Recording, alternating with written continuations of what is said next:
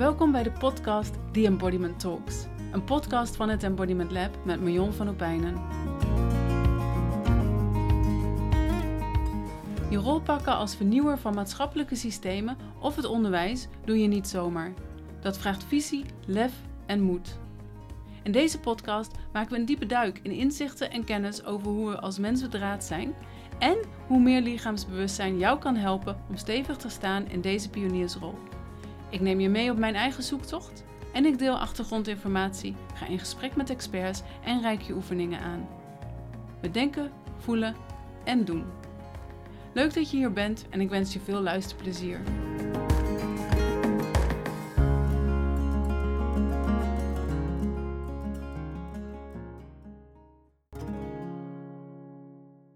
Hey, leuk dat je weer luistert naar een nieuwe aflevering van de Embodiment Talks. En vandaag luisterde ik zelf naar een podcast en toen hoorde ik een hele interessante vraag. En ik heb daar zo de hele dag wat meer over door zitten mijmeren. En nou ja, ik wil je graag eh, vandaag dus ook eh, meenemen op mijn gedachten hierover. En de vraag is, wat hebben we eigenlijk los te laten om tot maatschappelijke verandering te kunnen komen? Of wat hebben we los te laten om tot verandering te kunnen komen? Dus dat gaat zowel over verandering in jezelf, maar ook dus over maatschappelijke verandering.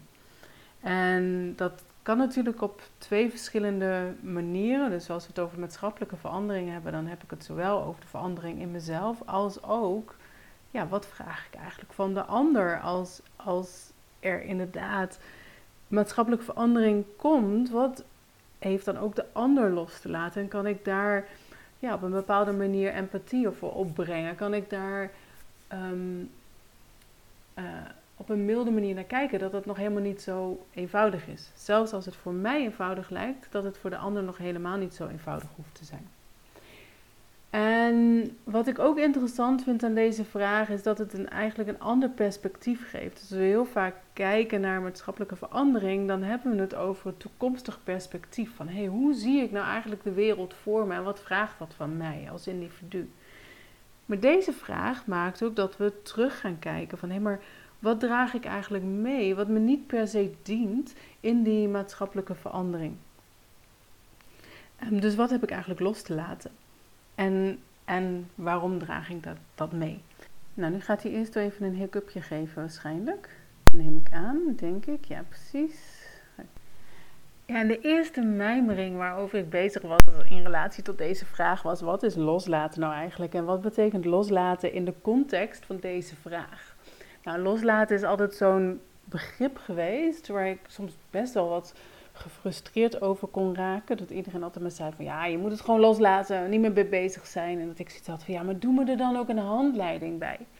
En die uh, bleek voor heel veel mensen nogal moeilijk uh, te schrijven, inclusief mijzelf. Um, maar gaandeweg, wat ik steeds meer ontdekt heb, is dat loslaten voor mij gaat over het compleet erkennen dat iets er is. Dus als ik me ergens aan irriteer, dat ik echt gewoon erken van hé, hey, ik irriteer me eraan en wat wordt er bij mij geraakt. En um, of als ik um, een bepaald gedrag van mezelf wil, wil veranderen, dat ik um, dan niet zomaar denk van, oh ja, ik ga het gewoon vanaf nu anders doen, gewoon dit gedrag loslaten en dan, ga, dan gaat het allemaal goed komen. Dat dat dus niet werkt, maar dat ik het gedrag wat ik wil veranderen volledig ja, van alle kanten mag bekijken en onderzoeken van, maar waarom heb ik dit gedrag eigenlijk? Terwijl ik tegelijkertijd vind dat het helemaal niet zo heel erg constructief is voor mezelf.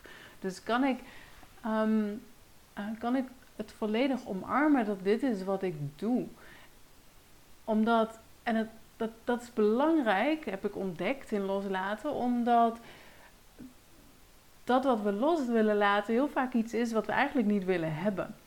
Dus we zitten er eigenlijk tegenaan te trappen. En zolang we ergens tegenaan trappen, ehm, blijft het op de deur kloppen, want het wil gewoon gezien worden. Dus op het moment dat ik het helemaal erken en, en ehm, dat dat dat een stukje is wat ik misschien minder charmant vind van mezelf, dat het dan ook veel makkelijker kan losweken. Omdat ik alles, en daar zal ik straks ook nog wel wat over zeggen, maar alles wat ik doe, dat, dat komt ook voort uit mijn ervaringen uit mijn leven. En daarom doe ik de dingen zoals ik ze doe. Dus op het moment dat ik iets wil loslaten, dan, dan mag ik ook kijken van, hé, maar waarom heb ik dit eigenlijk ooit aangeleerd? Want het heeft me ooit heel erg gediend. Dus dat is waar voor mij loslaten over, uh, over gaat. En van daaruit ging ik zo al mijmerend over deze vraag van... hé, hey, maar wat hebben we eigenlijk nodig om los te kunnen laten? Um, uh, om daadwerkelijk tot verandering te komen. Um, zat ik ook te denken van... hé, hey, maar hoe, hoe ontstaat dat dan? Hoe ontstaan dan bepaalde patronen en wat heeft ons gevoed?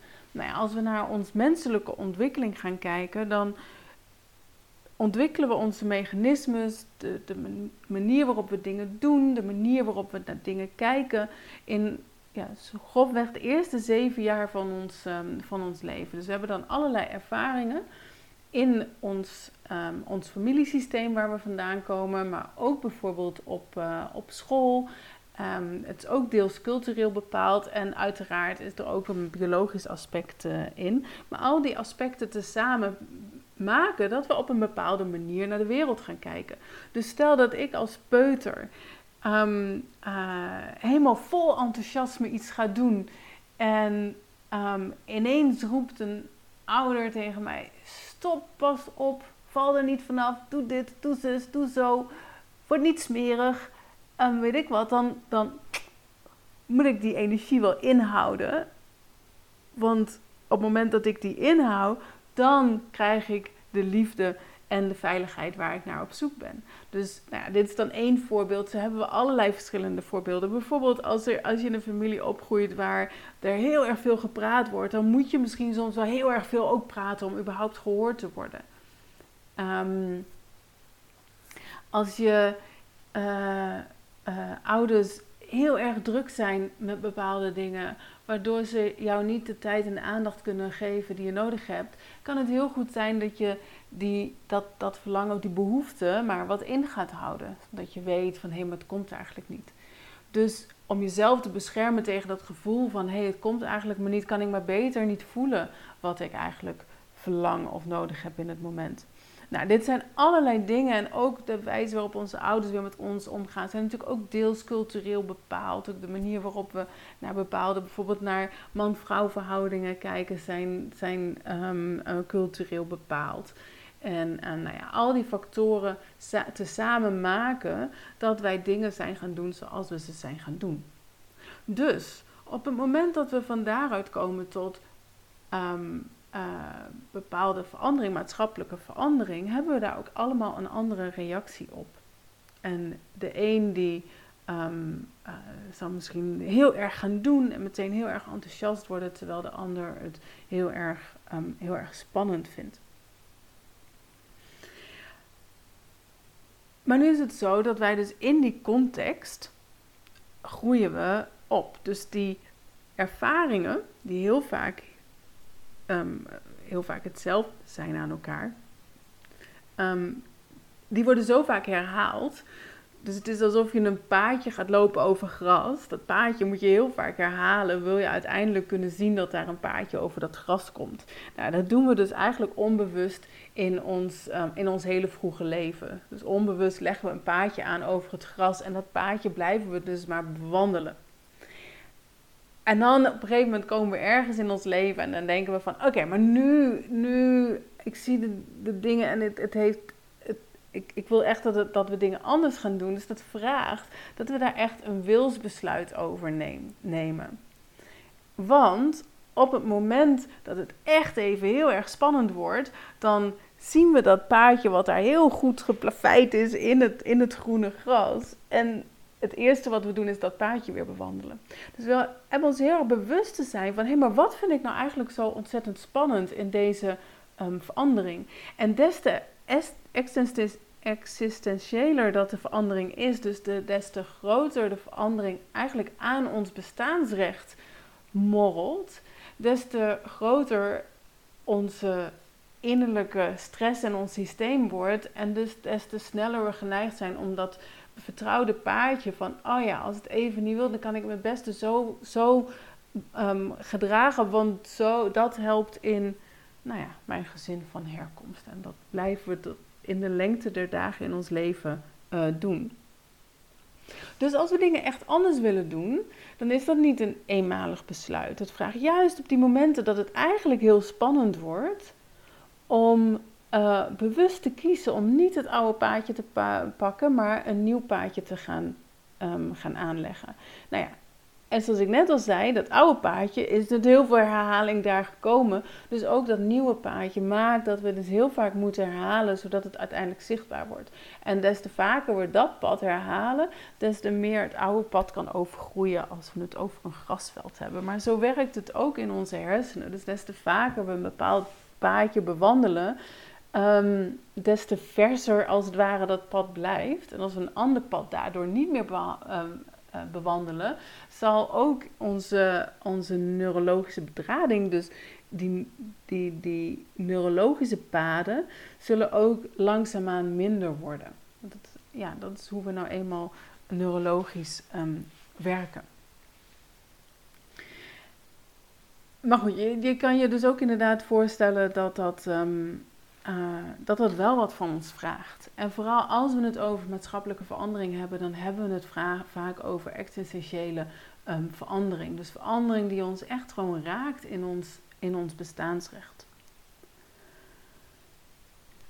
En een van de dingen die we daar vaak bij vergeten is om ook te, te rouwen. En te rouwen over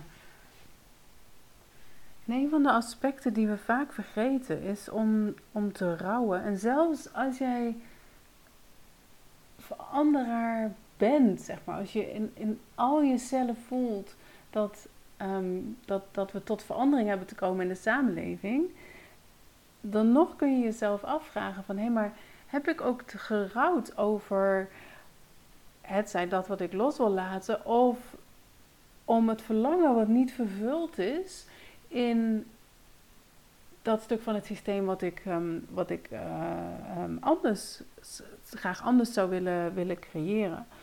Um, we zijn natuurlijk opgegroeid in dat, in dat systeem. Nou, daar heb ik net al wat over verteld.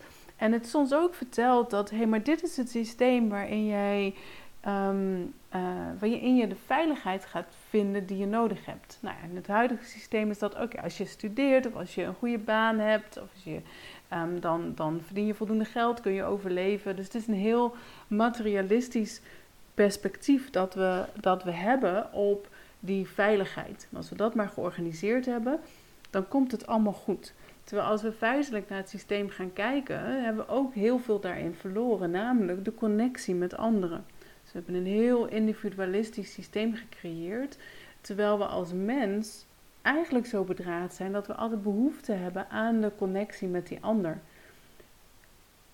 Maar die ander, dan kunnen we natuurlijk denken aan onze vriendengroep. Nou, daar kunnen we nog heel veel connectie mee voelen. Maar de ander is ook degene bijvoorbeeld op de werkvloer. En als we op de werkvloer om die ene klant concurreren of wat dan ook, ja, dan kun je nog zo'n leuke collegiale band hebben. Maar er zit ook altijd een bepaald competitief element in. Namelijk wie krijgt de hoogste bonus, of wie krijgt dit, of wie krijgt dat, of um, uh, wat dan ook. En, um, en daarin hebben we dus ook een stuk uh, connectie en een stuk veiligheid, verbinding verloren op de, op de werkvloer. Dus als we gaan kijken naar het loslaten van een systeem, gaat het ook over het loslaten van dat wat het systeem ons eigenlijk niet heeft gebracht. En Um, en ook de delen van het systeem die ons een bepaald bestaansrecht geven, waar we ook aan gehecht zijn.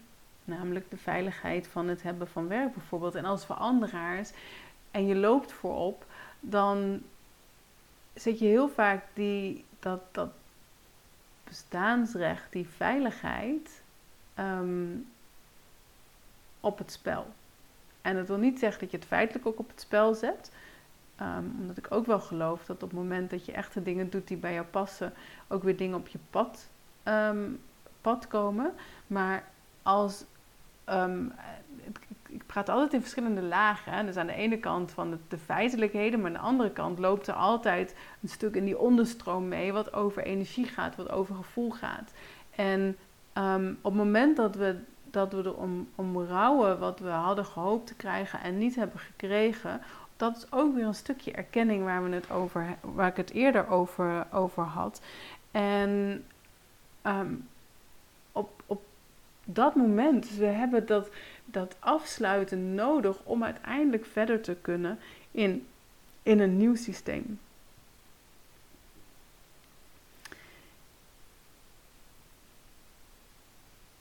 En dus die, die rouw en erbij stilstaan en er misschien zelfs een ritueel over te doen om daadwerkelijk het, het vrij te maken, is um, mijn zin is een heel belangrijk aspect dat we heel vaak eigenlijk, ehm, eigenlijk vergeten.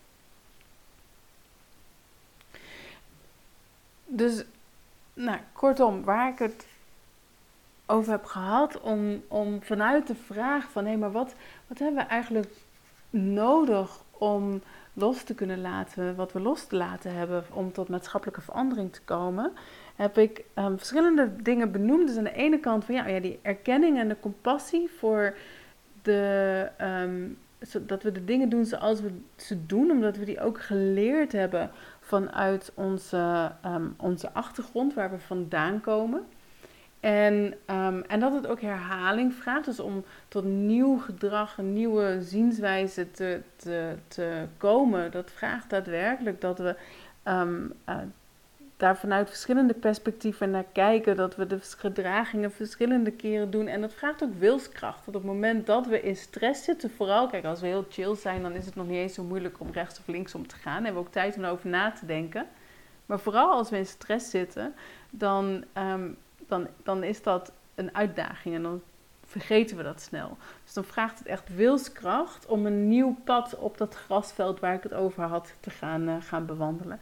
En het laatste aspect is, is rouw. Dus daadwerkelijk um, in te voelen in dat wat we eigenlijk achterlaten. Um, maar ook de, misschien wel de teleurstelling over dat het systeem niet gebracht heeft wat we hadden gehoopt dat het ons zou, uh, zou brengen. Nou, er is natuurlijk nog veel meer over te zeggen. Daar vraag ik vast nog wel op terug in, in de volgende uh, podcast. Maar voor nu is dit, zijn dit mijn mijmeringen over, over die vraag. Ik ben heel benieuwd wat, het, wat die vraag ook bij jou, uh, bij jou oproept. Dus nou, als je daar wat over wil, uh, wil delen, dan voel je vrij om dat te doen via de mail of in de comments um, op social media bij, bij deze podcast of, of in jouw eigen podcast-app. Dankjewel voor het luisteren en um, tot gauw weer in een volgende aflevering.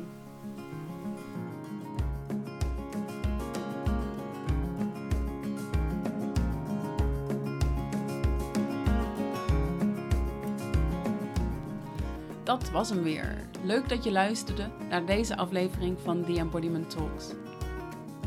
Ik zou het leuk vinden als je me laat weten wat je ervan vond of welke inzichten je eruit hebt gehaald. Mail me op marion.embodimentlab.nl Dit mailadres kun je ook gebruiken om met me in contact te komen. Of als je me een onderwerp of vraag wilt sturen, zodat ik daar in een van mijn volgende afleveringen dieper op in kan gaan. Wil je op de hoogte gehouden worden van nieuwe afleveringen? Abonneer je dan op deze podcast. Of ken je iemand voor wie deze podcast ook interessant is? Twijfel niet en stuur een link door. En vergeet ook niet deze podcast te liken of een comment achter te laten als dat in jouw podcast-app kan. Meer informatie over mijn werk vind je op mijn website embodimentlab.nl. Korte filmpjes over relevante onderwerpen post ik op mijn YouTube-kanaal Embodiment Lab. Dankjewel voor het luisteren en graag tot een volgende keer.